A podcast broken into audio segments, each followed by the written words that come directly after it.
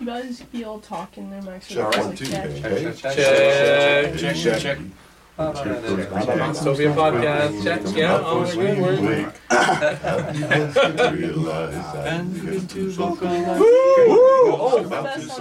We're already getting this is a pre-roll. Pre-roll. Your attention, please. Ladies and gentlemen. Here we go. How do you do? Mighty pleasant reading. When hinges creak in doorless chambers. Space Mountain! Yo-ho, yo-ho! This here's the wildest ride in the wilderness!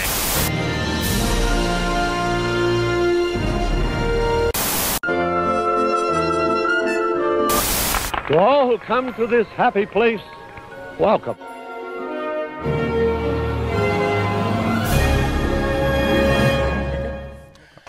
Oh, yeah. We are back, ladies and gentlemen. Welcome back. Episode number 34.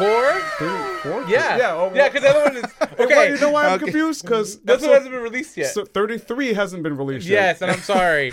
surprise. We had technical difficulties, guys. Technical difficulties. Now, wait, we're gonna talk about the elephant in the room. We are not at Jonas's house. Wouldn't it be cool if it was though? Because now I'm thinking I want a fucking recording studio in my house. This is great. Where are we? We are in the city of Orange, and I'm trying to remember. Hear No Evil Studios. Thank you. Hear No Evil Studios. Shout out to Zoe. Shout out to Zoe. She is our sound engineer right now. This thing feels legit right now. I feel professional. Right. I feel very professional right now. How you doing, Eric? I'm tired. Why are you? All right, so why are you tired? A little behind the scenes. Behind the scenes. So I did a 16-hour shift on Saturday. Yeah. Our hospital right now has a current shortage of knock shift nurses. Yeah. Uh-huh. They tried to pull me in. I said no. They pulled him in, and he said yes. Yes. I usually. So it's your own fucking fault. Yeah. I'm okay with waking. Staying up for 16 hours, but you do 12s anyways. I do 12s every time, but. As you know, I have insomnia. And when I say I have insomnia, wherein I'm up for days.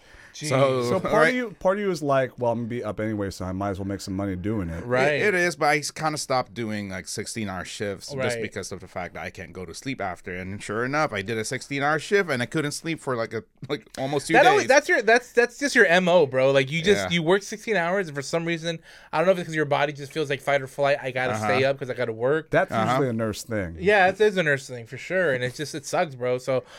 Hopefully after this podcast you get some sleep today. I'm actually going to go to the gym. I'm actually going to try to go to the gym. Does that help you feel more rest or make it easier for you to sleep at night? Going to the gym? Yeah. I try to do it in the morning before my shift, and that actually helps. All right. Wait, before your shift you work out? Yeah, I do. Yeah. Is it just so I'm muscular enough to handle a big session? Because if I try to go after work, I'm not even too tired. It just makes my insomnia worse because I'm amped up. I worked out with this. Yeah, I worked out with this guy once. Yeah. Like after work. That was fun. Oh, so on the last episode we talked about how Teardrop is getting a trainer, and he's starting to get back into shape. You know, and I'm going to be completely honest with you. I'm not 100% in the sense of doing it every single day. It's just been kind of hard with, I've been working 20 days straight. And then I have a lot of family issues in the background right now that have been kind of keeping me from being my full potential. I'm hoping within the end of this month, I can commit to like May being the month where I'm going to give myself a goal and be like, okay, every day I'm going to go work out or at least walk every day. I don't have to work out, but at least walk every single day. And from May 1st to May 30th or 31, I think 31 days in May. Well, no, I'm going to do my best. I was even go farther than that. So your goal... I believe, is for October, for Walt Disney World. Yeah, of course. The walk. You want to make sure that you're physically able, that you're ready to truly that I'm ready to go all the way, yeah. Is there an actual goal that you have in mind of actually how much weight that you want to lose? I mean minimal goal is to get back to the weight that I was when I did the keto, because that was at least 60 pounds that I lost. Something that's definitely doable. It's just I have to keep myself motivated in the sense of having to cook my meals every day, meal prepping the way that I'm supposed to do. So it's a little bit difficult because of my situation at home because Just to make things a little shorter, I have my mom and dad living with me now, so that's kind of tough because having to have them, like, to cook for them, to, like, I don't have time for me in a sense to do a lot right now. It's easier to make a bunch of stuff, put in a pot and serve instead of, like, portioning it out. Exactly, because I really can't focus on myself right now. And your parents aren't. And there's not enough room because I already have a roommate that lives with me, so it's like I can't put a lot of things in the fridge. It's just difficult right now to, like, meal prep and do things for me. But, yeah, as long as, like, think about this. You lost a lot of weight with just keto, but keto plus working out, it's going to melt off. Yeah, because it is kind of like a low-carb thing. I'm still able to eat carbs, and I think that's probably the main reason why I might stay still focused on this one, because I'm not kind of completely taking it away from myself, you know, but I'm just doing my best just to kind of like eat better. But I think the main focal point is being physical, being active. To the change of jobs from when I used to work with you guys to the way I work now, it's a whole lot more sedentary. So it's like I'm sitting on a damn freaking desk chair for 8 hours a day and I'm not moving. So my trainer said, well, when you get your 15 minutes, why don't you just walk for 15 minutes and then go back to your chair? I've been trying to do that. Yeah. But it's kind of like, you know, it's kind of difficult when I'm like, sometimes if I'm busy or if I'm doing an assessment on a patient, it's like, shit, man, like I'm trying to do my walk, but now I got to focus. Now I'm lunchtime and I got to go eat lunch. You know, it's just... There's always something going on, but I'm going to do my best to focus on the things that he wants me to do. I want to appreciate Eric. The days that he has off. De facto personal trainer. Look at this guy, dude.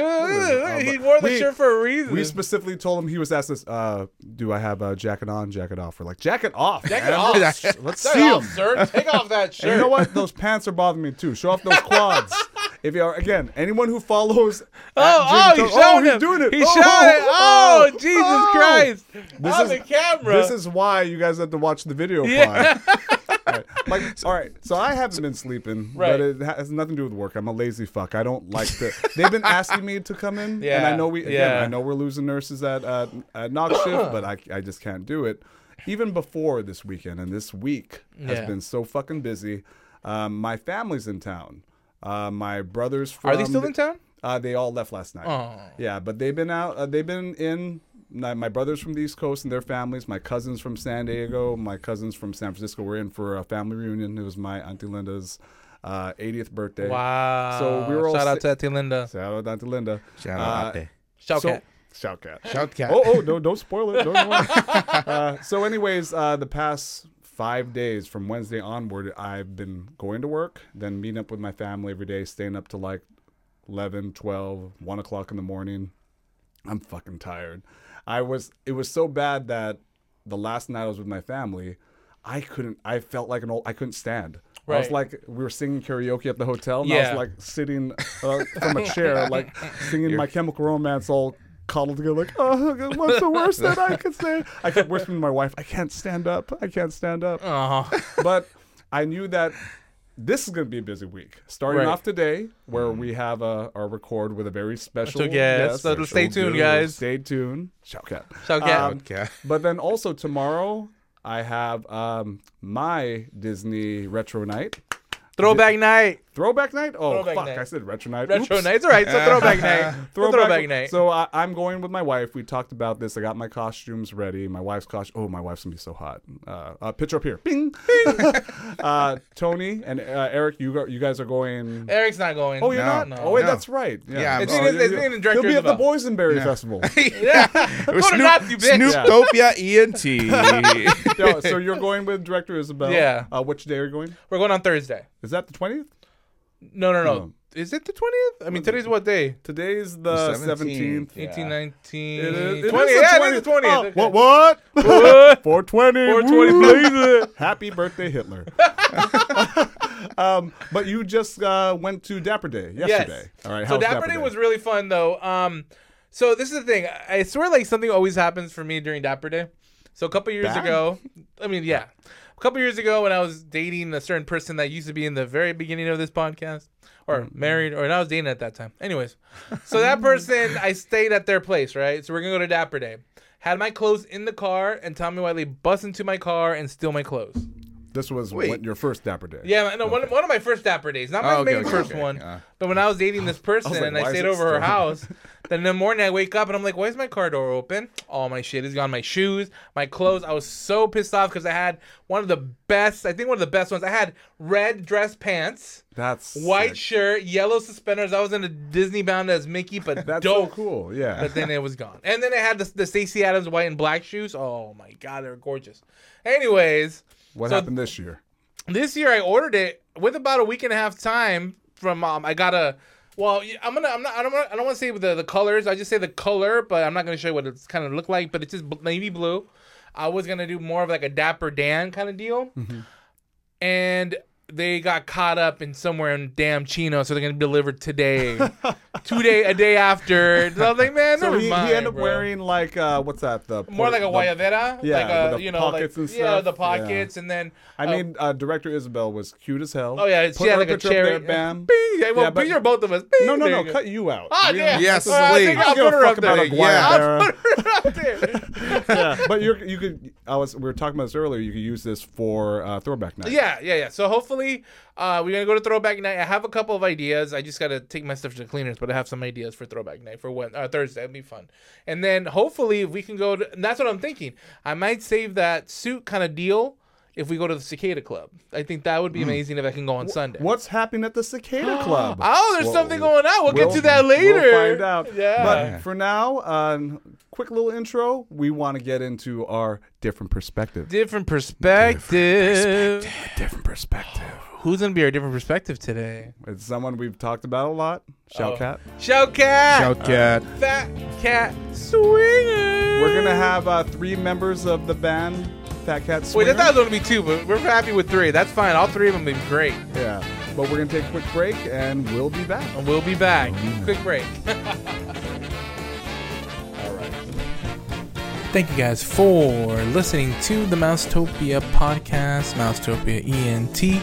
Don't forget to follow us on the YouTube channel. That is youtube.com. Just on the search bar, type in Mousetopia ENT, where you'll find all the latest vlogs, adventures, as well as the podcast that will come up on there. So don't forget Mousetopia ENT on YouTube. So we are coming back right about now.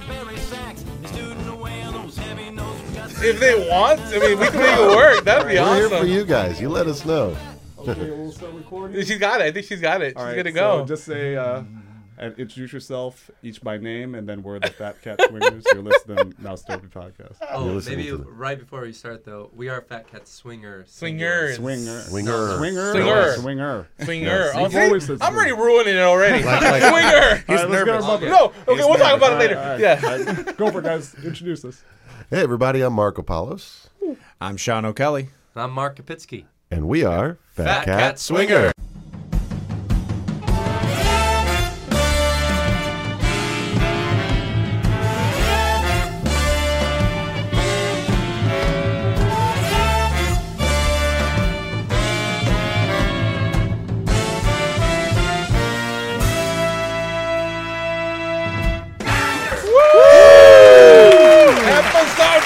Hi, baby. What's going on, guys? Welcome. We are super excited. As you guys already heard in the background, the awesome gentlemen that just introduced themselves. They are our different perspective. Phat Cat Swinger. I'm already ruining it. Phat Cat Swinger. He's nervous, guys. But we can start from the very beginning about when Jonas, when I told you first time about them. Yeah, when I started the show... our first episode was right after New Year's. Yeah. Last what was that? Fucking 2022? 2022. Yeah. And then it was right off of you performed at Newport for New Year's. Balboa Pavilion. Yeah. I remember that time I had COVID. So I was seeing video of him with you, all of you. Well, were you all there? Yeah. I had COVID. Mark. Mark. Right on. Yeah, COVID brothers. Yeah. But anyways, like... He came from, I was watching this video of him watching you having a great time, and then literally like a day later he got COVID. So I remember. Thank you, Orange County, and your non-wearing mask people out there. Nobody was wearing masks that day. Nobody. I must have lucked out, man, because I was there. Oh, you were there. Have you gotten it yet? No, I have gotten it. Yeah. That's how the show started. It was that him and his original partner, Eric, we all love Disneyland so much, but they couldn't go. So they would just have these shows talk about how much we miss it. And then I would listen as a fan. And I'd be like, I miss it too, guys. Oh. And then they finally invite me on, and I stole the show from Eric. Yeah! I could say bad words, too. I'll tell you, though. No, the funniest thing is that you guys actually became a part of our pod in a weird way, because on our first show back from COVID, he says, I want to give a shout-out to Phat Cat Swinger. And I go, Shout Cat. Shout Cat. Shout Cat. And Shout Cat's been there. So he's saying Shout Cat ever since then. So first off, do you guys want to have a Shout Cat outside? I like that. Shout Cat. Shout anybody. There you go, man. We're already giving ideas already. Do we want to give a Shout Cat to anybody? Yeah. Go ahead. Hey, well, Suburban Legends. Suburban Legends. Man, those guys are so cool. We went to go see them. I took our original band member, Will. Okay. Him and I, the two original members left of the band. But we went Saturday to go see them at the park. And, gosh, I just love listening to them. Many people don't know, but when Will and I were younger, we would go watch them when they started playing in the park. Same. I remember seeing them always at Downtown Disney at the Terrace. And Tomorrowland Terrace. Let me ask something, if it's not too rude. How old are you fellas? I'm 40. 41. I'm turning 41. Yeah. All right. 36. All right. 34. Yeah, so we're on the same part. Yeah. The same age. Rate. Like, to me, that was always the Disney band until I heard of you guys. And then it was like, well... Sorry, When I found out that they were going to be on the lineup this year, I was like so excited. I told starstruck. I was I was just like I told Will. I was like, Will, guess who's going to be on the food and wine this year? He goes, who? And he's joking, saying silly names. And I said Suburban Legends, and he blew his mind, and he was just so excited. We're like, oh my gosh, yeah. Are you guys from the Anaheim area, Orange County area? No. Oh, okay. All of us from different places, but Phat Cat originated in the high desert, in a garage, technically in Victorville, but where we established ourselves was Apple Valley. Our original trumpet player, his house became our domain, and we would rehearse there in that garage 2 times a week for years. On top of gigs, it was the beginning developing of the band. We used to memorize our music. We never had charts, everything. Right. But we only had maybe 25 songs. Yeah. Now we've got over 200 songs or something. Wow! Was it always big band swing oriented? Yeah, I mean, how would you describe it? I would definitely say it's like it all started with kind of like a response to the neo swing era of the 90s. Right. And so there's a lot of strong Big Bad Voodoo Daddy influence. Money, baby. Yeah. That's one of my talking points. Oh yeah. And but what's interesting is as we work with new people, we start to open up to new perspectives, and I think that really started to turn just a few years before I was there. We had a singer, his name is Douglas Rogier. He works with us still today, and he brought in a lot of Sinatra influence. One of my questions was what the crooners bring to the party, And then when I heard his stuff, I was like, that's flat out Sinatra. Yeah. And you guys do some Sinatra songs too, so I mean, I could see the connection with that. Well. Let's take it back. So I want to go way back. How did you guys first? And I know it's a big, broad question, but how did you fall in love with music? Each of you guys. Yeah, start with Mark. You've been very quiet, sir. It's not yet. I put you in the middle of the fucking table. He's the Eric of the group. Oh my goodness. Yeah. Yeah. Well, music. I was never gonna really be a singer. I actually played the trumpet. Wow. I loved big band music. Was it something where you sung to yourself quietly, but you weren't sure of yourself, or you just one day realized I could sing? Yeah, it was kind of that. It was kind of a family joke at the time where I would do an impression of Bing Crosby singing "I'm Dreaming of Black Christmas." Okay. I hear that. Yeah. Yeah. And they're like, "You do that really well." And yeah. Like, come on, it's Christmas. Get up there. Yeah. You do the Bowie part. That's basically what it was. My mom and my little sister were they were huge into musical theater, and they're like, "Oh, you should come and do a production." I was like, "No, I'm okay. I have my trumpet." Yeah, my trumpet over here. Yeah, and not saying anything in front of anybody. That was just terrifying. So when did you step up to the mic as part of Phat Cat Swinger? Was it just... That was right before the lockdown. So yeah. It was January of 2020. And we're just gearing up, jumping in a bunch of shows. Yeah. And the Food and Wine Festival was actually my last performance. Right? Yeah. That was kind of what we were gearing up for. It was like, all right, you got to get ready for Food and Wine Festival. And we got 2 weekends and then 2 weeks of lockdown, supposedly. Well, shit happens. Yeah. So. Sean, same question. Like, how did you first fall in love with music? How did you develop as... what is your instrument of choice when you're not singing? Saxophone. Oh, you're a saxophone too, right? Yeah. Yep. Yeah. So we have the horn section, vocals, it's everything. So did you always start off as a saxophone player, or? So I originally it was elementary school, and the teacher, did a little presentation to the school, like, "Hey, you can be in band, and these are the different instruments you can play." And I remember running home, telling my mom, "It's like I want to play trumpet." Yeah. And she said, "You're going to play saxophone." Oh. And I was like, why? At first I was like, why? It has more of the allure. I am a failed saxophonist. Because I have pretty much the same story, except I got my sax, and I was like, I can't do this. I'm you just gave it one shot? Yeah. You just gave it a shot? We, at my elementary school, we had something called the note boat. We didn't have a music room. We had a fucking bus that would park in front of the school, and then everyone in band would go into this humid ass bus with our instruments. They remove every other seat, so you'd have space for notes and an instrument. And I was like getting nosebleeds, and I was like, I can't do this. What the gosh? Oh my god! Yeah. The bus sounds cool as hell. Yeah. In theory, right? All right, but then, so you were playing the saxophone, and did you immediately fall in love with it, or were you like, I wanted the trumpet?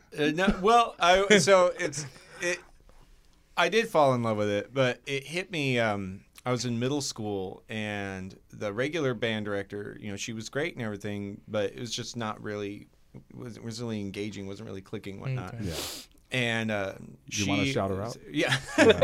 No. She curse her name. Let's dox her right now. She ended up leaving. She was on maternity leave, and the long-term sub we got was this guy who was just like super dynamic and just got the whole program. Like really a Jack Black School of Rock kind of deal, like that? Exactly. Okay, it was like basically that. But the director you needed, that you wanted. The director, that's left, cool. You were all like, no, wait. Yeah. Well, she needs to take care of her child. We want him. Exactly. Yeah. And there was legitimate concerns from parents, like, does she have to come back? Right. And she, and like I said, she was good. It was, but like the whole thing turned around. And not just turning students into musicians, but turning them into entertainers and performers as well. Wow. Like, that's what a music director or instructor should do. It's not just here's how you fucking do it, but here's how you do it and do it forever. Yeah. Right. Yeah. Well, and he deserves a shout out. Oh yeah. Mr. Michael Weeks. Yeah. Ooh, Mr. Michael Weeks. Good job, sir. All right. And started a little jazz band at the school, taught us all what improvisation was, and got us into swing. And then that was what motivated me to go to a more like music-focused high school. Yeah. And then from there went to a music-focused college, got a degree and whatnot. But fame costs. Yeah. But it all started. All started with a lot of hard work, a lot of late nights. That's cool. Now, Marco, I creepily read your bio on your Spotify, so I know a little bit about how you got here. Yeah. But why don't you tell us how you got here from way back? From up there in Hesperia, up there. So my life has always had music. My dad did it as a hobby. He would play. He had this like one of those organs. Now you'll find them like in an old thrift shop for like $100. Wow. But, different functions, the drum machine and stuff. Yes, I still have my dad's in the garage. Yeah. It's like, and then you got the little color, like the orange and blue and green keys. The little quick So he used to play that, and he would play, I remember his favorite thing to play was like, he would play Juan Gabriel, the Beatles, just different things that he could accompany himself with. And then my grandma, she played guitar, and also like, so when, later in life, when my parents split, I would hear my grandma playing the guitar every night before she goes to bed, and she would sing these songs. Yeah, from, you know, I call them like songs del campo. You know, like old church songs that she would sing, and everything. So, but since I was, my parents said that like I imitated things very easily as a kid. So at 4 years old, they gave me little plastic instruments, and I started playing with those. From there, I went. I think 4 years old is when I kind of started playing with the instruments, and then somewhere around fourth or fifth grade, I started getting piano lessons, and then in the fifth grade, the thing that led me to the saxophone was a crush. Oh, it always happens. Dang, women! I fully understand. I went into band. So that's the reason I joined the army. And they're like, "All right, what instrument are you going to choose?" And I sat next to this girl, and she played saxophone. And to make that long story short, actually, I started. My parents couldn't afford the sax, so then I got kicked out of class because the school was so poor. We didn't have extra instruments. This is before the days that they really pushed music classes. Yeah. Like, more money for I'm listening to Sean's story, and I'm like, damn, that's so cool. Yeah. Like, I'm like, no, we had a poor school. Like, no, there was no like, you know, supplement of instruments or anything. So it's like, if you don't have an instrument, you can't be here. We can't even give you a recorder. And then like, your crush would be like, I'll see you when you get your sax. Right? Yeah. So meanwhile, then that was fifth grade. So I don't have any bander in fifth grade. Then sixth grade starts, and I sign myself up for band, and again I don't have the saxophone yet, and my parents are saving up, and then so, but they did have some extra instruments, and I said, well, Teach, what do you need? And she goes, we need some French horns. I said, give me the French horn. I started with the French horn. Yeah. So that was my first instrument, and I did that for about 2 or 3 months, and then finally my sax came in. I said, nice. I'm like, Teach, I got my sax, and then I said, put me in, and I had been sitting behind the saxophones, learning and offering to put away my friend's through osmosis, saxophones. Right, yeah. Like, hey, can I put your sax away? I'll clean it up and everything. And I would run through fingering so that I could keep up with them. That's passion. Really so then I finally like, all right, great. So I got the saxophone. I started playing, and then she called me her little miracle child because she was like, you are going fast. So then the next year they skipped me from intermediate band to advanced band, and then I went, and I was excited because I thought, finally I'm going to catch up with my crush. Yeah, right. That was the first year they created advanced band 2, and so she was there. I was in advanced band 1. So I had, and then she was a year older than me. So then finally 8th grade I'm in advanced band 2, but she's in high school now. And then when I get to high school, she is nowhere to be found, and I'm like, where is she? And then she was in the jazz band. Well, freshmen were not allowed in the jazz band.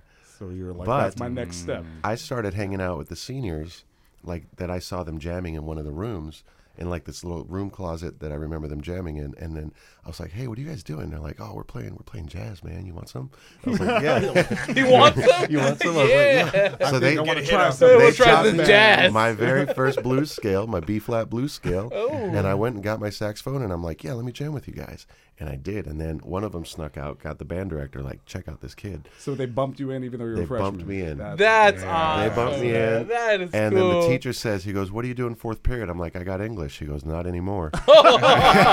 And so I was, and at that school, I was the first freshman in jazz band, and it kind of opened up the door for other kids to get in sooner if they had the passion for it, of course. And then, so now I'm well known as the horny one here. Yeah. my final question. What happened with the girl? Yeah. Oh, okay. All right. So no by the time I got to high school and I made it into the jazz band. She already had a boyfriend. But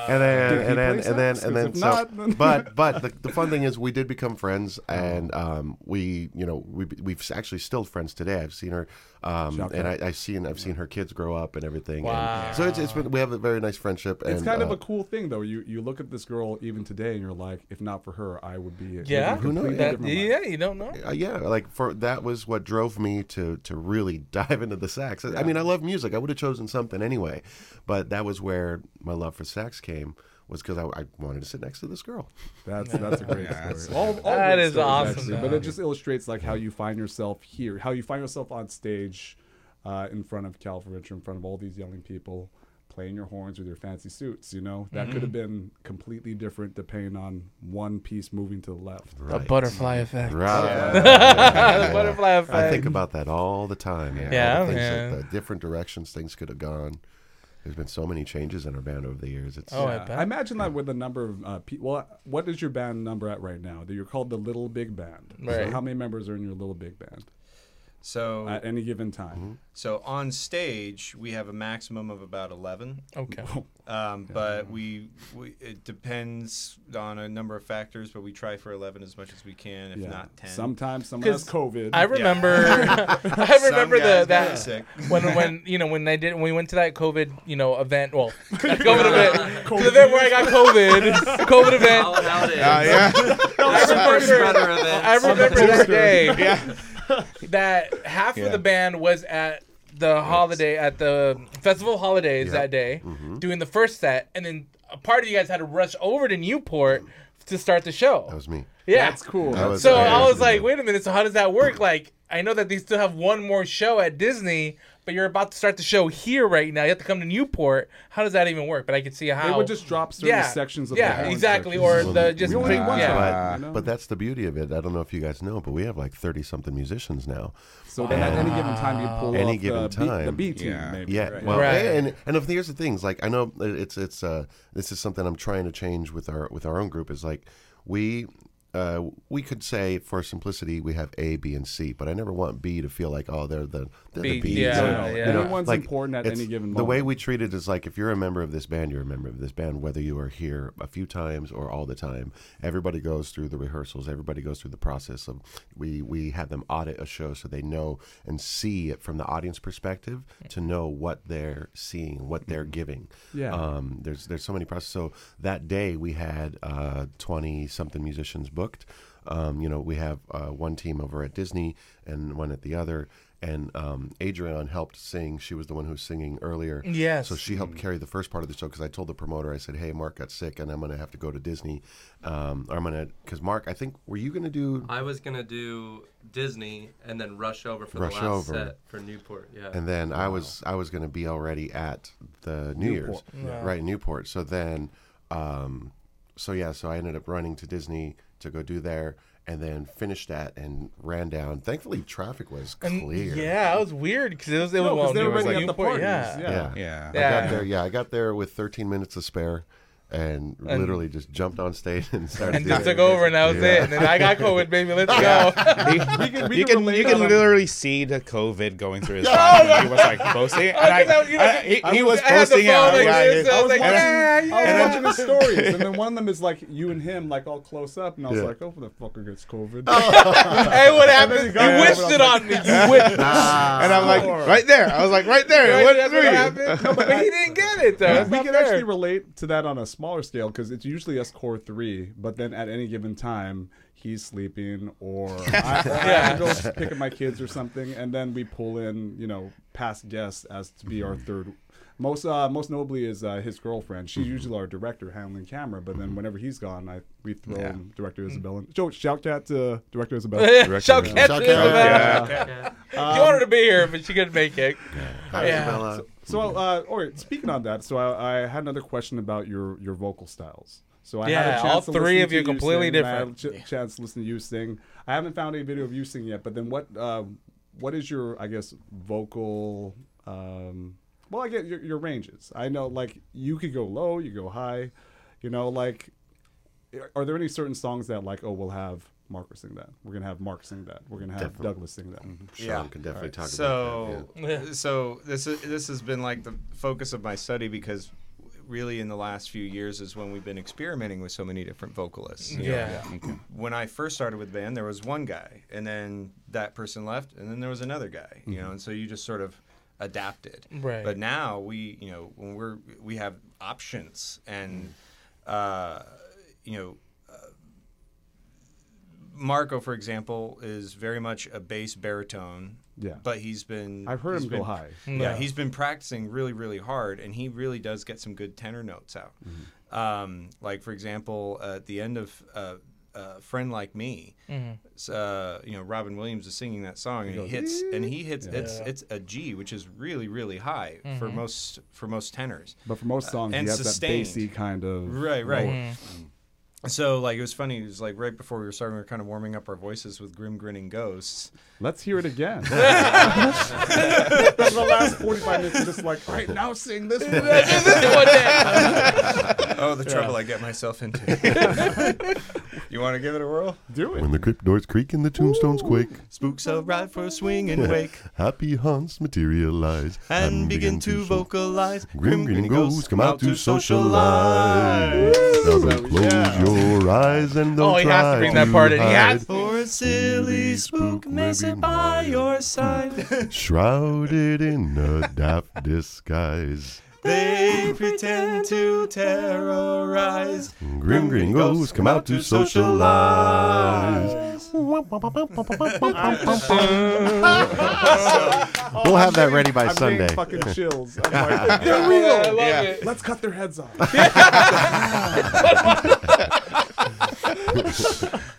That one was... we had like a big Halloween gig. I think it was at Clifton's, if I remember correctly. The cafeteria? Yeah. Back in the day. And we wanted like a showstopper. And so I was like, why don't we do Grim Grinning Ghosts? And it's like, okay, well, let's do that. And I realized, I'm like, okay, this is cool, but it's kind of shopping tempo. Kind of, it's not, I needed something that like with intensity. Yeah. And then it hit me. I was like, I could pair it up with the theme from Beetlejuice. Wow. Oh. That's a great mashup. And so what we found... Do you have video of it somewhere? Yeah, I do. Yeah. Well, we'll put the link right there. Does he? Wait till you see. Yeah, he's got a pretty... And there's a story with this, too. Yeah. Right? So there's a... the thing was, how do you connect these two? You know, well, they obviously have a common theme. And then we... at the very end of Grim Grinning Ghosts, there's this line that says, if you would like to join our jamboree, there's a food that's compulsory. Mortals pay a token fee, right? And then, but the last line is, so hurry back, we enjoy your company. We changed it to... 'Cause daylight comes and we wanna go home. And it's funny because it took us several rehearsals, because Danny Elfman's a musical genius, but it took us several rehearsals just to figure out when the solo line is supposed to come in, right? Yeah. And because like most music, like if you listen to pop, hip hop, most things, everything's divisible by like 4 and 8.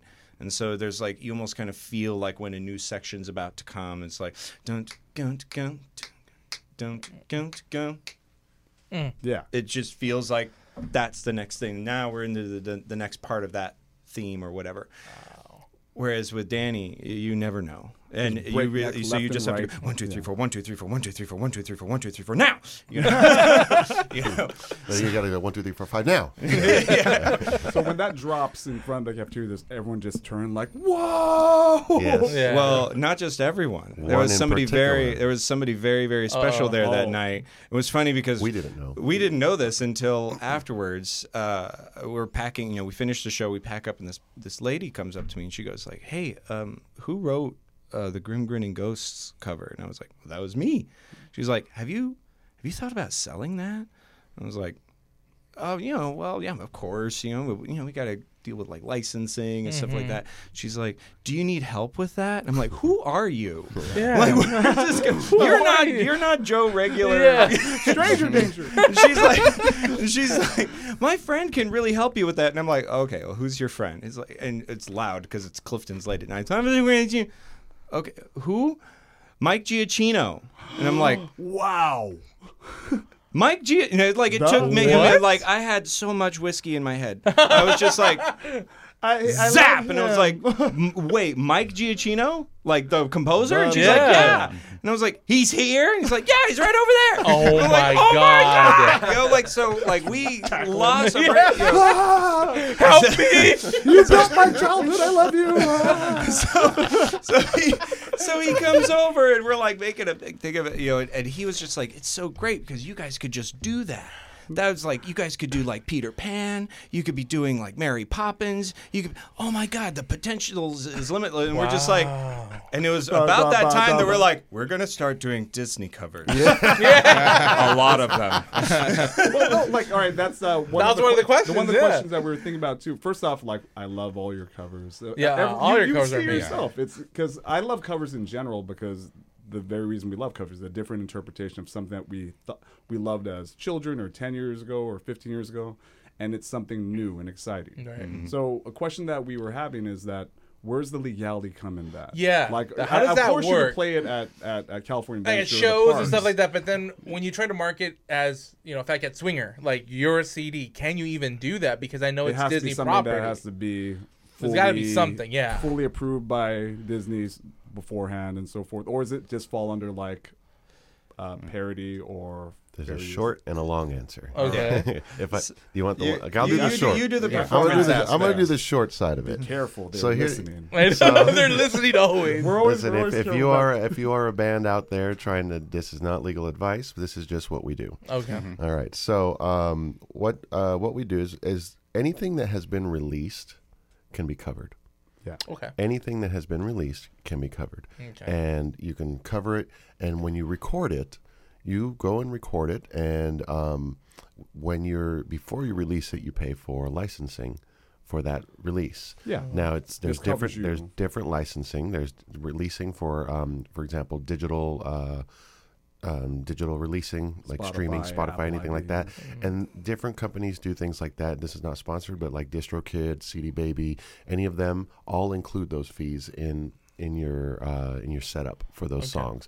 So that's all covered. Now, when you want to, let's say, upload them for video use, that's technically a different licensing, and so that's why there's a lot of no YouTube or anything like that. So there's different, you can, but then but then YouTube has gotten wise and they've started taking care of those things, right? They're monetizing. It all gets figured out. So that thankfully a lot of things are covered and everything. Now, when it comes to making the actual paper arrangement, there are two ways to do it. You could just do it to your heart's content and go, and just know that you never have any right to that song, and someday somebody could say, hey, you got to stop playing that, or play it by memory. Two, you submit, which Sean can tell you more about, and you get the proper licensing so that you have the actual permission from the original writer, or whoever owns guarding that library of music. You pay for that. And that way you legit are, I mean, Sean can explain it more of that, but basically anything that's released, you're allowed to cover. Yeah. Cover it to your heart's content. But once you start making money, I think even if you make money, you could sell it. You could sell the CD as long as you pay for the licensing. Yeah, because I think about the Christmas album. You know, you're a mean one, Mr. Grinch. You know, like he sings it amazingly, but like I think about that. Yeah. Well, when I think about Christmas albums in general, it's always like, let's all these old standards. We don't have to pay anybody. Right. Yeah. Mm-hmm. But then. I think about things like, do you guys know Torn by Natalie Imbruglia? Yeah. Mm-hmm. Yeah. Mm. I mean, she's not the original artist. The original artist is probably like crying their soup every day. It's a band called Edna Swap. Dozens of those stories. Yeah, where it's like, you have to hear the original. I'm like, I don't care. I love you, Natalie. Yeah. Right? Yeah. Even Tainted Love. A lot of people. A lot of people think of the dance version. I love the dance version, of course, but I hear the original. But at least the original had its time in the sun. Right. Yeah. You know? No one knows who fucking Edna Swap is. Shout out to Edna Swap. So it's basically, you know, with a song, there's a lot of things you can do. You can perform it. You can write an arrangement of it. You can put it on a CD. You can put it on a video. And all of those things have different kinds of permissions. The coolest one is actually the ability to perform it, because that's actually not paid by the band. It's paid by the venue. Right. And so that's where we hear like ASCAP and BMI, these like big music royalty companies and whatnot. But there's the big movement that's been going on is we now have a lot of these kids graduating from college with these like writing degrees. Oh wow! And 50 years ago, bands didn't have sheet music on stage. Right, If you had sheet music on stage, you were either a jazz band and you made it yourself for your own originals, or you were like a classical group or orchestral group. Marco, and he does work with a lot of different rock bands and whatnot. There's no music on stage. Yeah, it's all up here, and so that's so. Music comes from your heart. Yeah, it doesn't come from your hair. It comes from your crotch. It comes from your heart. So it's like the. So it's relatively new phenomenon that like pop bands are actually having like curated, orchestrated, like nicely done arrangements on stage, and so that's something that we actually have to seek special permission for. Wow, yeah, man, because I think about all the covers. I mean, how many covers do you guys have? You guys even counted? I mean, literally, you guys do a lot. Yeah. So last I checked, so we have over 200 songs in the library. Wow. And originals actually don't make up they make up a significant portion, but they're not a majority. I think last I counted we had 35, 40 originals. Yeah. Okay. So it's something.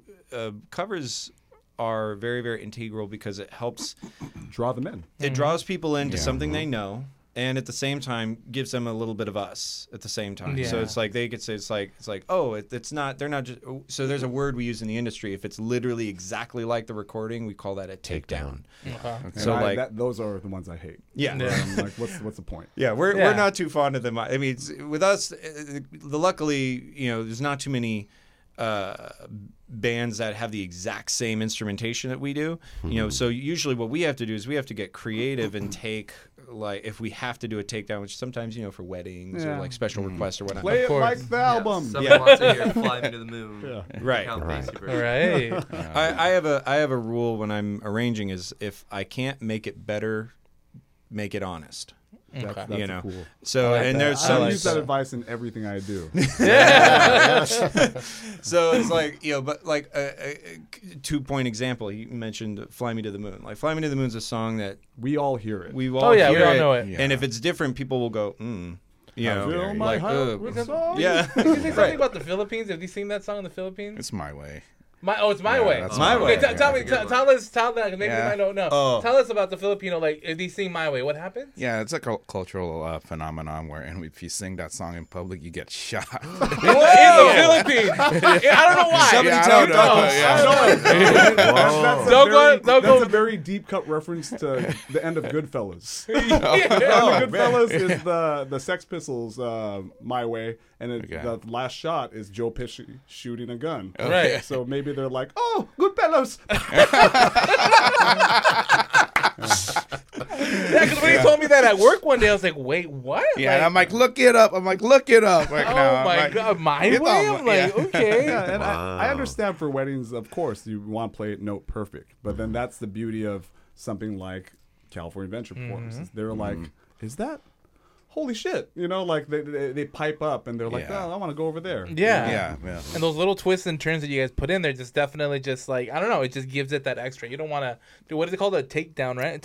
Right. Yeah, you don't want. Yeah. I don't like takedowns just don't make sense. Right. You guys put your own, swing into it, and then you guys are in there.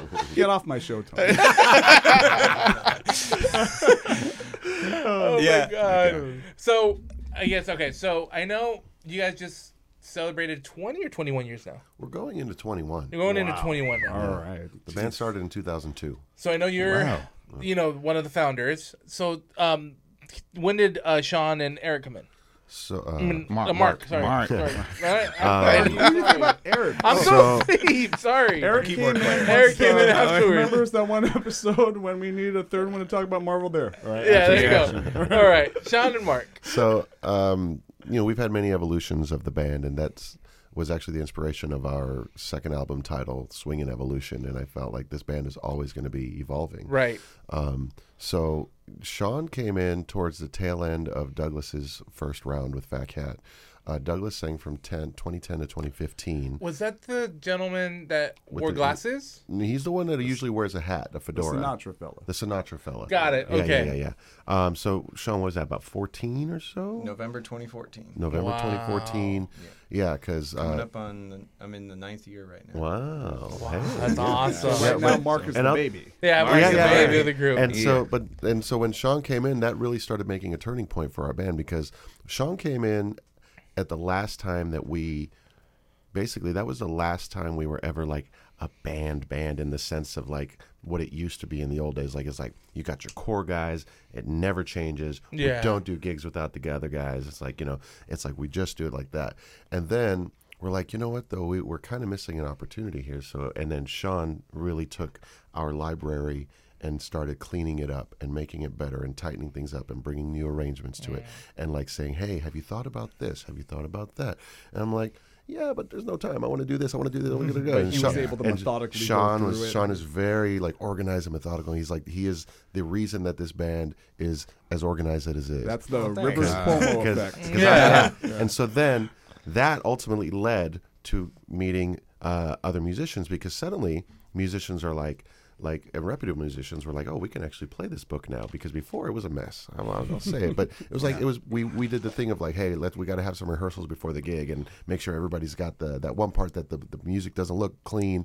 Sean started fixing that, and then we got new people, and eventually through the people that we met, they kept mentioning, hey, have you heard of Mark Kapitsky? And I was like, no, I haven't. Tell me. And then it's like, oh, we toured with him in Glenn Miller, and then he's a really good guy, and I was like, all right. And usually I'm just kind of very chook, I like this all the time. So I was like waiting, and then finally we're at that 2019 Festival of Holidays, and I tell Sean, I said, you know what, let's call Mark. And we met with him at the Eat Drink Americano in downtown LA, and we said, let's go have some drinks and just talk. And we talked, and my girlfriend Cameron was there with us, and we all just talking to feel it up. Feel the vibe. Yeah. How's the vibe? That's always it. Beyond any lick of talent or anything like that. It's like, can I get along with this? Exactly. Person? And I said, we're already in the middle of a festival. I can't bring you in mid-fest, but I said, we can start getting you ready for things. And so. But this was strictly as a trumpet player? Verse? No, vocalist. Oh, wow. Yeah. No, we knew as a vocalist, because at that time I was taking a lot of the bulk of singing. Douglas is here.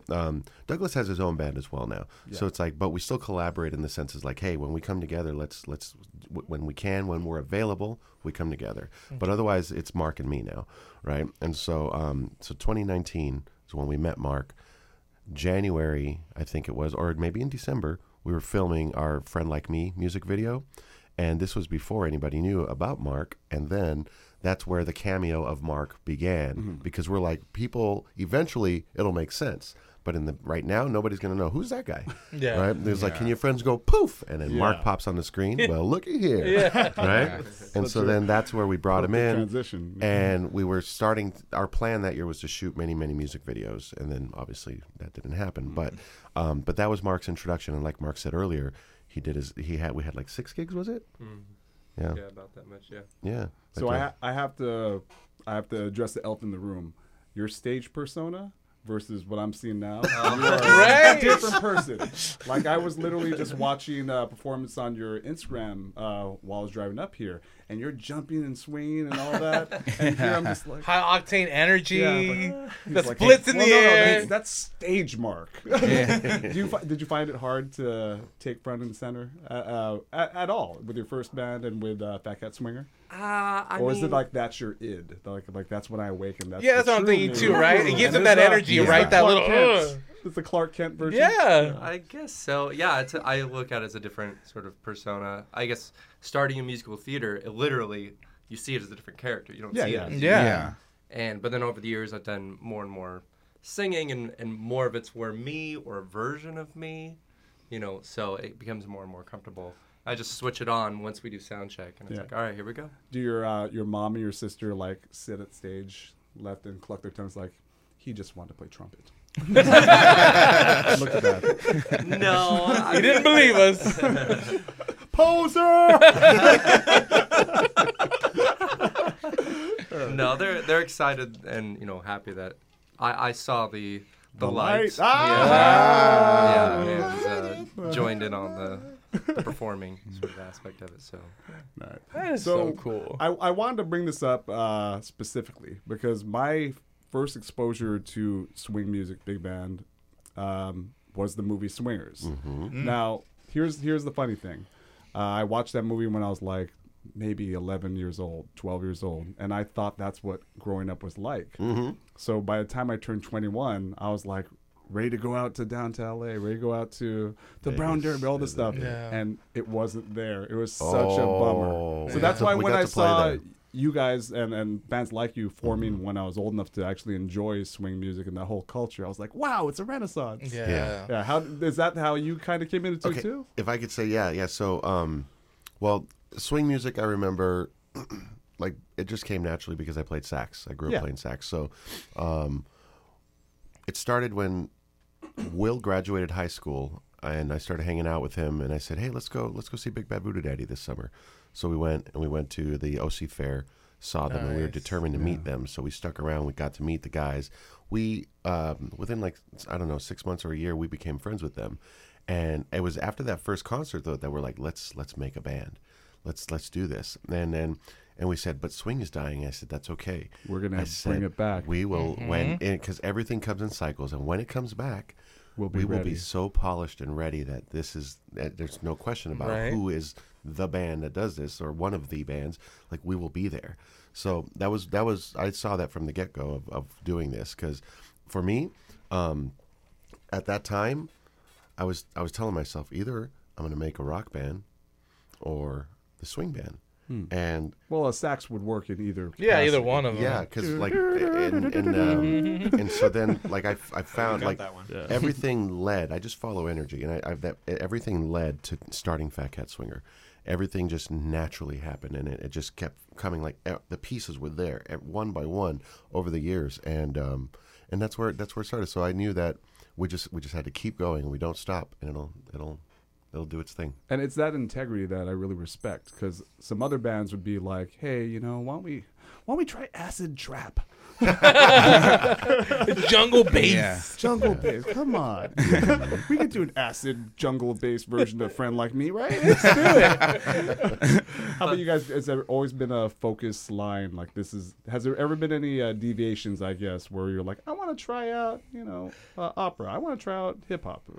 Or is it really just, well, you were talking about like different styles coming in, but is your first love always going to be swing and big band? Well, I don't know. I mean, I started out as a classical singer and then did musical theater and then fell into big band. But then out of necessity for cover bands and stuff, did pop and rock and soul. No. And so I did, like, I know we're in the swing genre, but when I perform with Phat Cat Swinger, I don't feel like we're playing in a big band.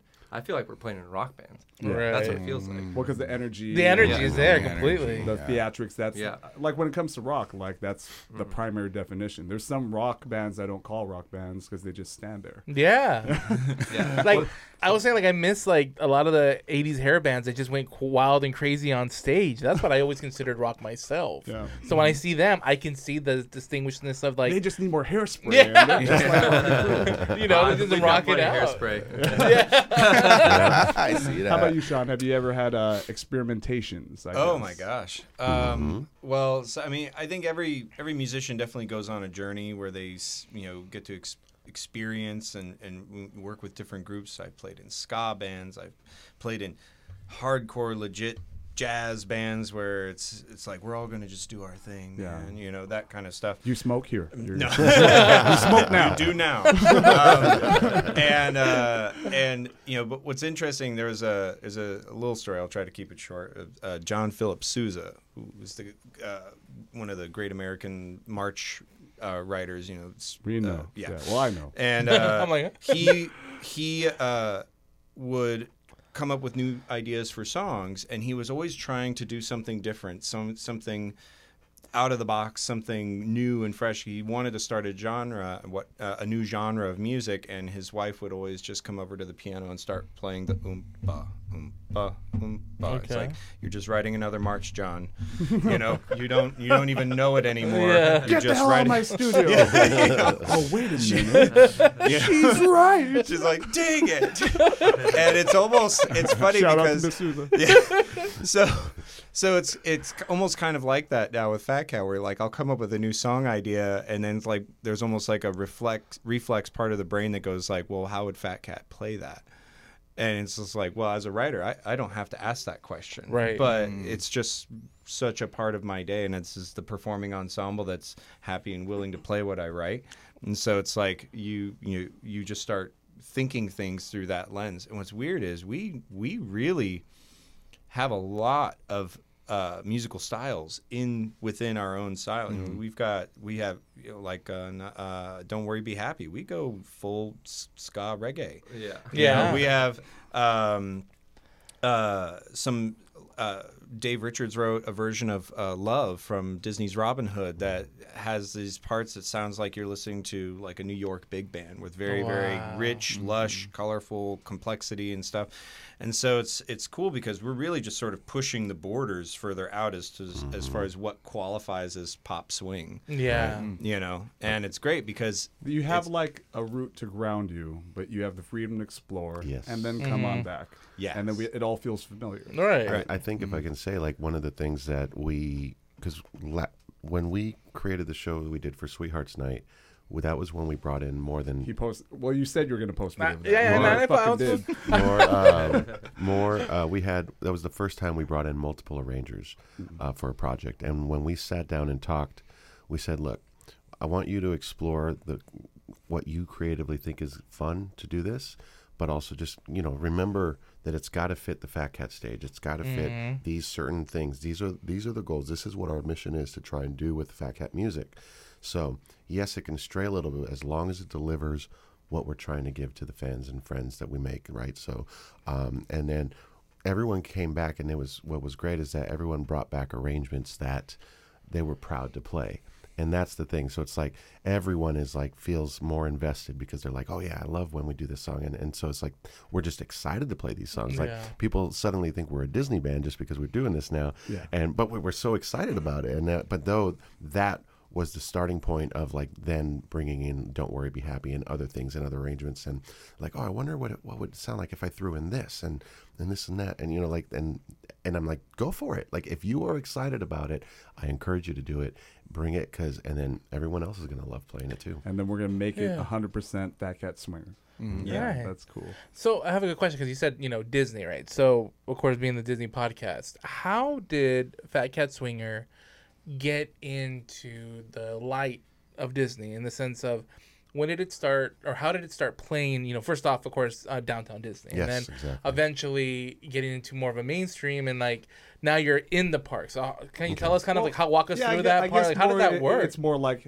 how does one become a Disney band? Like, is there a job application or it's just like, hey, we know this band that will play? Nowadays it's very different. We're one of the...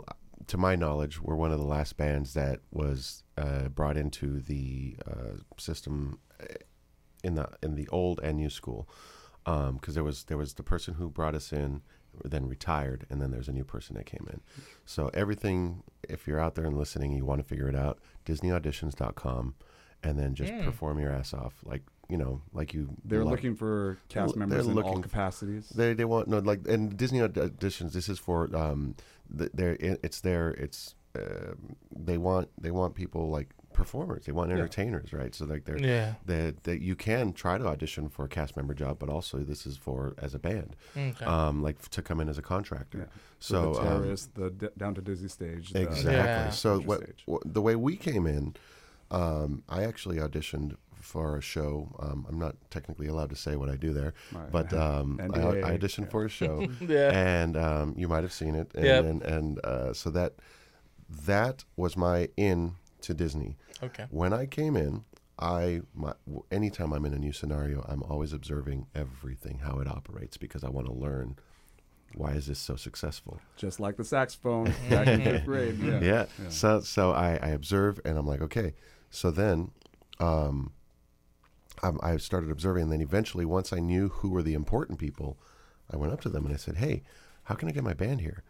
And they're like, oh, well, just book a show here in Orange County. So then I reached out to Dapper Day, and I said, hey, Dapper Day, would you guys like to do an after party? I think it'd be great if you guys did it, at the House of Blues. They're like, oh, we've been trying to get the House of Blues. It's too expensive. We're actually thinking of doing that this year at Ralph Brennan Jazz Kitchen. Would you like to do it? I said, yeah. I was there. So you were there? The folly?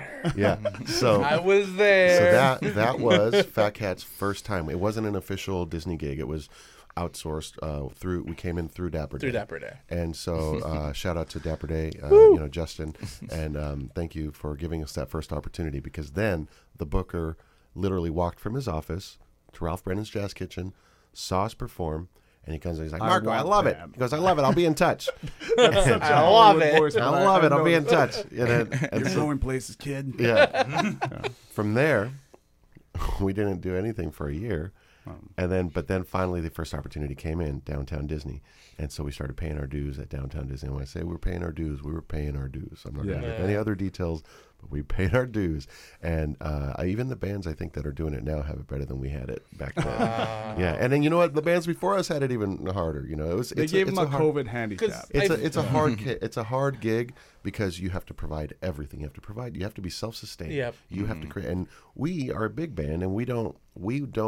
It doesn't matter if the gig pays $1 or $1 million. We treat every gig the same. I think the CDs were still a thing at that time. And we were allowed to sell merch back then. So that was. I bought a CD. Yeah. So then, out of that, we created a rule: never play to the pay. Oh. Ah. Mm-hmm. Yeah. Mm-hmm. Integrity. Yes. Yep. Yep. Exactly. And so we did that for 3 or 4 years, and then because Sean came in towards the latter half of that, because we used to have a guy named Ralph play tenor. Mm-hmm. And then I remember our first time at Downtown Disney, there was an accidental double booking. So the band that was in from out of town took the stage over by where ESPN Zone was. Yeah. And then we set up in front of Wonderground. Okay. And we're on the floor. So it was like a push and pull of who do we get drawn to the most. It was a complete blockage. Yeah. There was no possible way to move. Everyone crowded the place so much that security came and said, hey, we need you to stop playing. And tell them to stop. I know. There was no room to walk through. And that was enough clout for them to say, we need you at the park. Well, not yet. We still continue to pay our dues after that.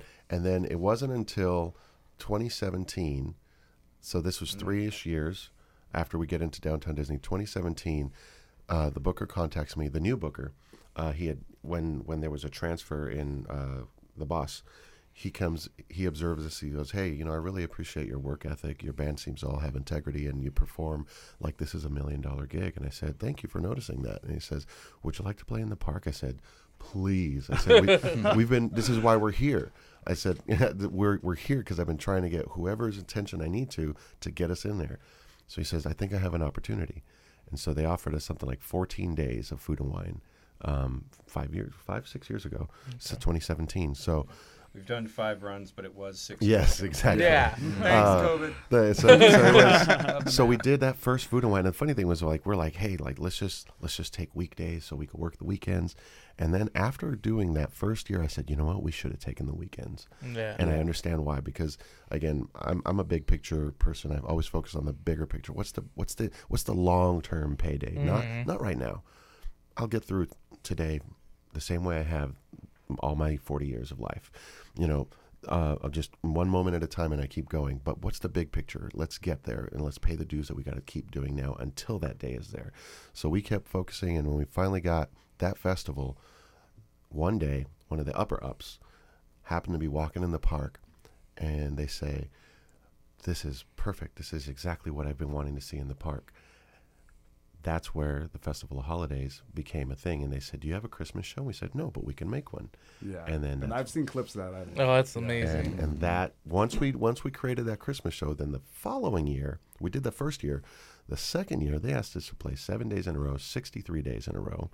And that was when we said we need to expand the band. Yeah, we can't just be 9 to 10 guys anymore. Yeah. Right. And we industrialized. Yeah. We basically like man. Yeah. we're a brand and a business now. Yeah. But I hope that answered your question. No, it's a beautiful answer on that. It leads to my, we're about to finish up. Oh. So you guys are finished up a residency the 22nd? 21st for us. 21st. Mm-hmm. Okay. Uh-huh. So that was an 8-week show. And what do you have next for you? Well, Mark, you want to? Well, just 2 days later, we have the Cicada Club in downtown LA. You want to throw that in? Yeah, so the doors are going to be opening at 8 p.m. And if you haven't been, it's literally a historic building, all Art Deco inspired, Art Deco. My weekend's off. Are you doing this Sunday? Yeah, are you off this Sunday? I'm off the Sunday. Do you want to go? I got to see if someone will watch kids. Okay. And if my suit's ready. Because I want to try to go. I'm going to try to go this Sunday. So I think we should try to go. I don't know if you want to go, but... I can go out and try it. See, Mark already plugged me, though. Yeah. He's like, I'm there, Mark. I'm going already. All right. Yeah, so we'll see you there. And onward and outward. What's next for you guys? Ooh. Well, we have... this year, we get to, every band gets to this point where and I'm not meaning to speak necessarily for Marco here. Crossroads. Where we realize we've reached so much of our potential that now we are recognizing it's like we're starting to find our own limitations and we're starting to go. We need to grow. We need to get people who can help us get to that next step because we have a complete and total package that's ready to go. Yeah. And so we've got some management working with us now. And the thing that is most attractive is the fact that we can double and even sometimes triple book. Yeah.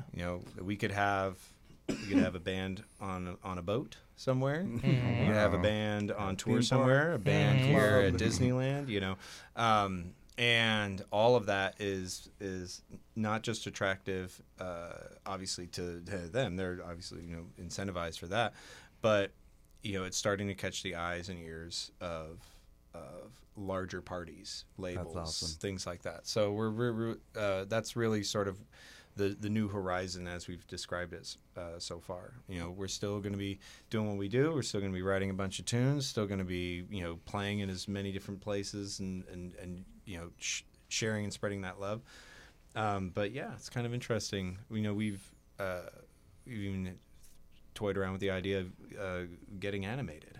That would be really cool. That would really fun. We can't wait. We wish you the best. Yes, we do. Yeah. Thank you. I mean, you've unofficially been the podcast band. Oh, yeah. Definitely. Shoutcat. We've been looking forward to this. Do you want to plug your socials? Sure. Go ahead. Mark Kapitsky.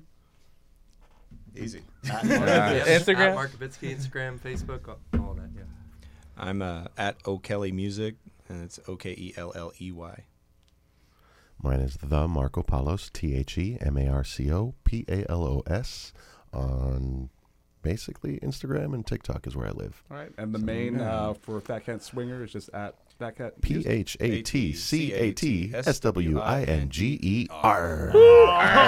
practiced that. They did. They already had that ready. Yeah. Right. Did I say something?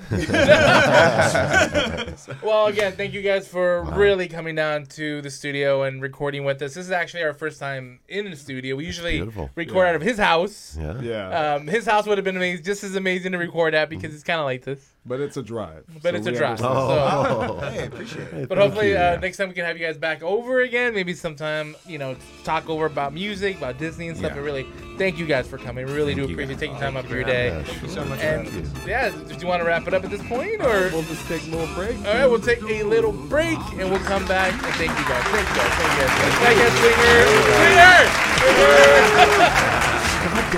you guys. Swinger! They're still here!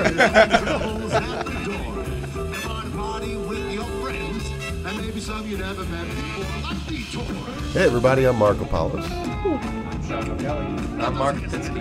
And we are Phat Cat Swinger. Woo! Try out all your new moves. That'll up and keep them. Come on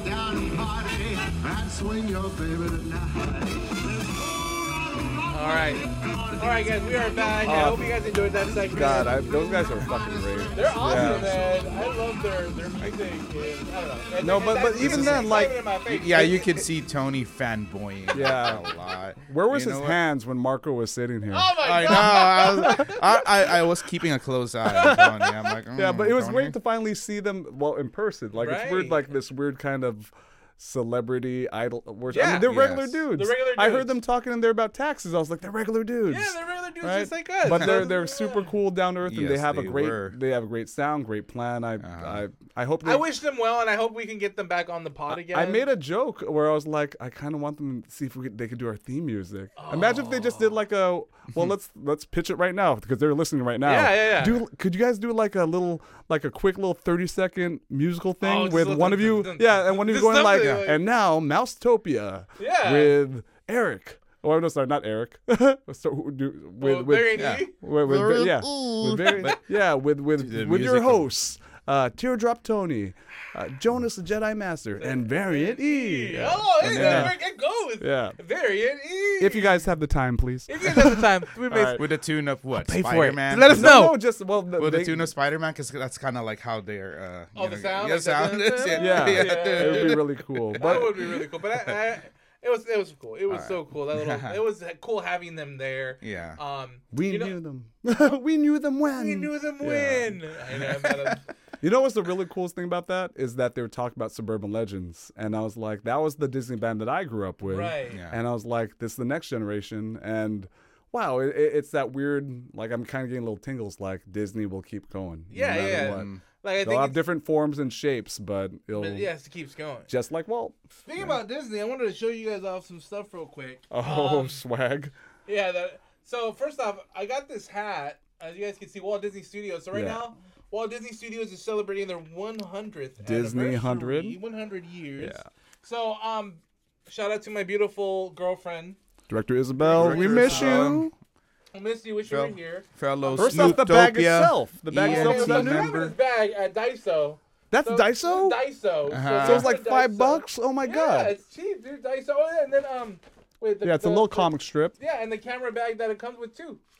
Dude, all right, Daiso's fun. You know, I always look at their Disney stuff, but I always see like just, here's a soap container. Here's a fucking bento toothpicks. Right. All right, but what you got? You got she got me this limited edition. Wow, cereal?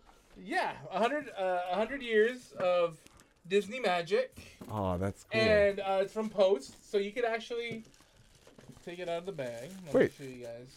Is it cereal? Because I saw that Disney 100 cereal. Yeah. You can open it. Right. So he said, is it an actual cereal? Actually, an actual cereal. Confetti cake cereal. But so you can actually eat it. Yeah, you can eat it, but I'm not going to eat it because I want to keep it in the box. Oh, right. The box looks amazing. Oh, wow. Yeah. And actually, if you look at the back, it's like a comic strip. So. Oh, wow. Wait, was this at the shelf? No, it's not at Disney. Yeah, because I've seen the Disney 100 cereal. Yeah. Yeah. And you said you want to keep it all safe. Yeah, I don't want to eat it, though. No, I was saying to even just use the tin to, like, hold our mics or stuff like that. Yeah, that would be so cool. That's cool. Let me see. Yeah, it's really badass, dude. I'm doing pretty good when it comes to the Disney 100 merch, but I know what you're going to pull up, so let's show that. This is the thing Eric got me from. Where would you get it? Frank and Sons. Wow. So this is their variant. Their variant series. Cover, yeah. So it's a variant cover. It's supposed to be a Spider-Man series, but it's the Infinity Gauntlet. Yeah, it's just they took classic Marvel comic covers and then threw the Disney characters. Yeah. The one I want is the Fantastic Four one. That's cool. Want, yeah. That's really, I love really it because cool. All right, one of my favorite pieces of merch that I own is a Darth Vader helmet with Mickey ears. I've taken pictures with it, but then it's just Disney's way of declaring, we own that now. And then now with this, we're like, we own them too. That's right. We own all of you. Yes. They're evil, but we love them. Comic, so. Yeah, but what's the comic? Did they redraw the comic with the characters too? Not really, or? So. No, I'm just talking about the cover itself. So this is an Amazing Spider-Man issue. Yeah. Yeah. But it's a variant cover. So it's a variant cover meaning like, if a comic book shop orders like a certain amount of issues, they get the special cover.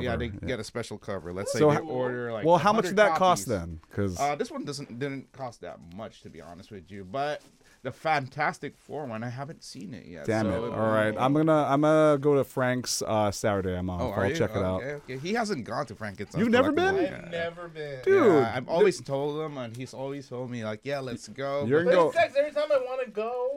It's Wednesdays or Thursdays. I grew up with Frank and Sons. Frank and Sons is a collectible show that's in City of Industry, and it's only open Wednesdays and Saturdays, and now Sundays, right? Sundays now. Yeah, but it's like basically 100 different comic collectible toy shops. You could buy fucking swords at some places. It's great.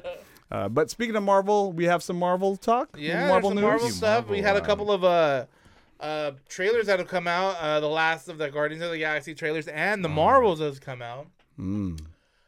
Did you watch the trailers? I have. I haven't seen the Marvels trailer. You haven't seen the Marvels trailer? No. I was only sticking with like the bad gossip where it's like something about Brie Larson being all grandstandy because it's not called Captain Marvel 2. Yeah. I don't want to get dirty or shit talking, but that's what happens to me where I'm like, it's a great trailer, but was she being a bitch?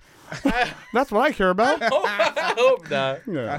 I don't care. I don't care if she's being a bitch. I'm a big Brie Larson fan. So it's a movie. Yeah, it's a movie. And is it a theatrical movie or a Disney Plus movie? No, theatrical movie. So it's all the characters. It's Captain Marvel. It's Miss Marvel. It's the Photon. Yeah. Yeah. And so it looks, to be honest with you, it gave me a good vibe from it. I got a good vibe from it. I don't know how you felt about it. I felt there's a lot of energy, a lot of good chemistry. It felt fun. It felt fun. It did have like that fun. Like, because I know that we think about energy about Thor recently. Thor was fun, but then it also had like fun for you. But then we have a lot of these like Guardians of the Galaxy is going to be very downy. You know, very. We need something to lift us up. Right. So I felt like that's what I felt with this trailer. It felt really good. It felt uplifting. It felt fun. It felt like we're going to go on an adventure. It felt really good. It felt like almost like I don't know, like maybe even like the first Avengers, maybe where it felt really good. Now we want quality. I don't know, we want to see them have fun, and we want to see fun at first, but then we know it's going to take a serious turn down the road. Exactly. And, we don't know what's going to happen. I mean, when I was thinking about the Miss Marvel series, I watched I didn't finish it, I'm sorry, but then I enjoyed the episodes that I did watch. Captain Marvel was fun, and I really thoroughly enjoyed Captain Marvel. I like Captain Marvel. Yeah, and Photon, she didn't really do much in WandaVision, but we saw enough of her where we're like, this is going to be cool. And I feel like we get to know a little bit more about her, because the trailer shows you a little bit more what she's doing. I mean, like, I'm trying to think about her power. Her power is just colors? What does she do? She walk through light? She's able to manipulate her matter, so she could actually disappear, but she could also build up that energy and use it.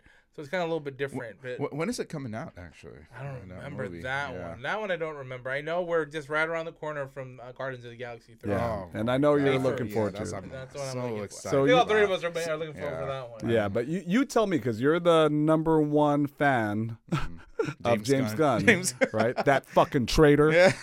So he's going to be switching over to the DC side. Well, I mean, like the trailers, the first trailer was fun. The second trailer had a little bit darker edge to it. Yeah. Now I'm seeing trailers flat out where like, who will die? Yeah. You know, and then spoilers, you know, they show a shot of Drax with a fucking gaping hole in his chest. Yeah. Being helped along by the other Guardians. Right. Yeah, but I heard it's the Rocket story, right? It's all about Rocket? It's all about Rocket. Rocket storyline almost. That's what it looks like.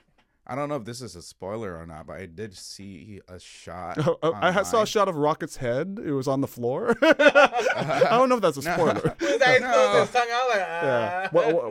Spoiler or possible spoiler. Possible spoiler. Yeah. Possible spoiler. But there's a shot of Adam Warlock, and seems like he has a skull, like a small skull on his chest. Oh, brutal. Yeah. Oh. It could be either like Rocket. Or his mommy. Yeah. Like, because I know that I'm just going from what I saw in the trailer, but there's a shot of ostensibly Rocket and another raccoon-type character with him. Is it an otter? I don't know. They never say what it is. It looks like an otter. But Trash Panda. Remember Trash Panda? Yeah. Trash Panda. So basically this is James Gunn's last hurrah. For Marvel. You know what he said? And I'm just like, I mean, I'm just saying, like, what he said recently was that this is the biggest opportunity they have to do a Marvel DC crossover, because he's the golden link between. Just imagine that, though. I will bet my fucking house that's not gonna. It's not gonna happen. There's too many huge dicks in the room. Yeah, it's not gonna happen, because when was the last time Marvel and DC had a crossover. I remember. It's been a long time. I remember. I know that they had. I remember the comic book. Yeah. Was it Wolverine, Batman? He Wolverine, had, like, Batman, and then Superman, Captain America. Yeah. That was like in the 90s. Yeah, that was a long time ago. That was a long time ago. That was before Marvel Disney even opened. It was called the Amalgam Universe. Yeah. That's a different one too. Isn't it? Yeah, that's a different one. I thought that was Amalgam. That was when they combined the characters. Yeah. Basically. That's crazy. Yeah. So like the Batman and Wolverine were a combined character. Yeah, it looked like Wolverine, but his claws looked like batarangs. I mean, come on, it's worth a swing for the fences. Right, yeah, but that was when comics in general weren't that big. Right. Mainstream. Yeah. Now it's a huge. They build theme parks behind it. They're not going to freely let their characters associate. Exactly. Yeah. And look, Marvel can't even make a solo Hulk movie. Yeah. They can't even do that. We don't even own our characters. Yeah, let alone do a crossover with another comic. James Gunn is very optimistic, but even he doesn't have all the power. No, he doesn't. So I saw Super Mario Brothers. First off, I loved it. I watched it twice. I loved it too. I saw it. I saw it. You didn't watch it yet? You guys can spoil it. I'm gonna watch. No. There's no spoiling it. He saves the day. That's the end. But I've seen clips of it online. Like I said, I don't care. But I want to see it. Yeah. What I've been telling everyone is that despite all the clips, it was still a surprise, and I still loved it.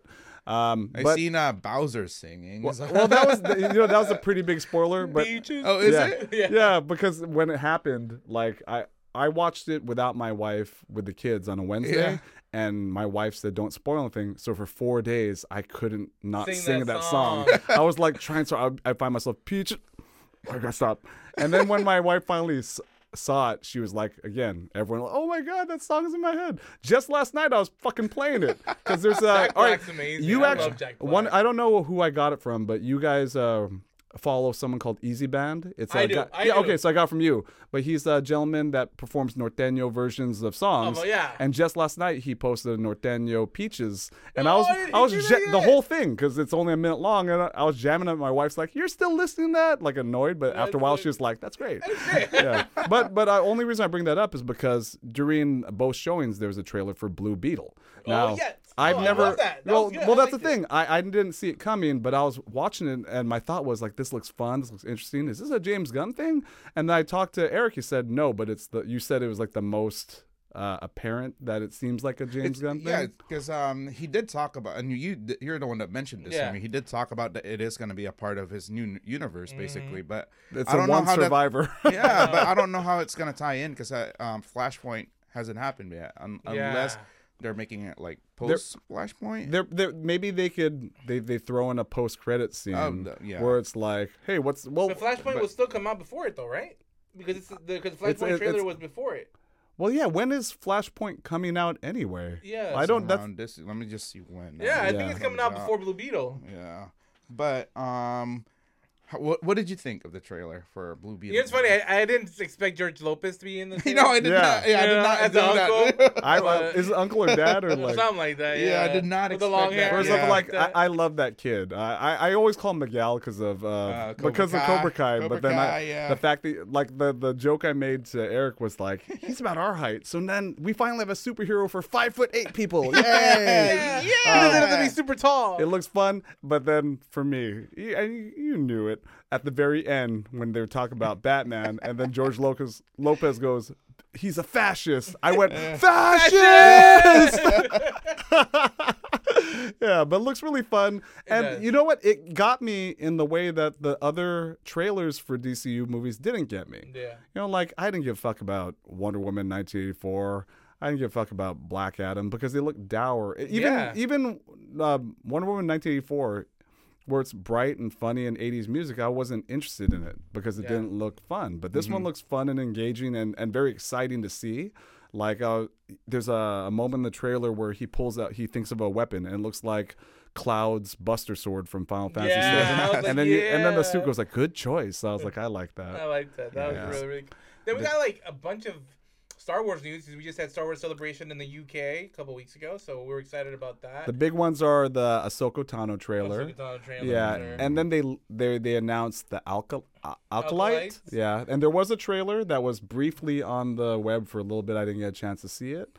But ultimately the plan is a Dave Filoni universe movie. Yeah. So it's basically the culmination of all the live action shows, the movies after. I mean, I guess basically Disney Plus movie with all these characters in it. Yeah. I don't know if before we started recording, we were talking about the last episode of The Mandalorian, and we're caught up. Eric's not. He doesn't care. I don't care yet. Yeah, because I started watching the second Star Wars movie, so I'm like not. Okay, have you seen this Star Wars movie? It's called Revenge of the Sith. Yeah. But anyways, I still want to be guarded. Yeah. But then the last episode did mention by name a very important figure that's in the Clone Wars. That's in the past episodes in books, and that he is hinted at coming back. In the trailer, there's two trailers for Ahsoka that was released. One that was edited, and one that was pirated that you actually see this character in the footage. Yeah. So essentially, it's really big news for Star Wars. Oh yeah, no, I'm excited for that too. But we have a lot. There's a lot to discuss. We went a little long with our last segment. It was worth it, but. I don't know. I think we're going to... We have another podcast coming up May 6th. Yeah. So we'll talk more about everything that's going to happen. Adventure Markets, live show. Be there. La Sierra High School starting 12 o'clock to 4 o'clock. We will be there. Yeah. And hey, if you're there, then you're going to be on the show. Yeah, easy. We're going to pull you. Just say, hey, I heard the live show from Hear No Evil. And then we'll pull you right on. We'll pull you right in. All right, so I want to, again, thank you guys for being here. Yeah. Thank you for our guests who were here. Phat Cat Swinger. Shout out to Hear No Evil. Shout out to Zoe for engineering. Zoe. And to you guys for watching the podcast and the show. We really appreciate it. May 6th, again, in Riverside, La Sierra. We're going to be recording live, hopefully giving out some goodies away. I said it on the Instagram. We're going to give it to you guys there. So we'll see you guys later. Thank you guys. Thank you guys. Episode 34 is a wrap. Fascists! See y'all later. See you later. Fascists.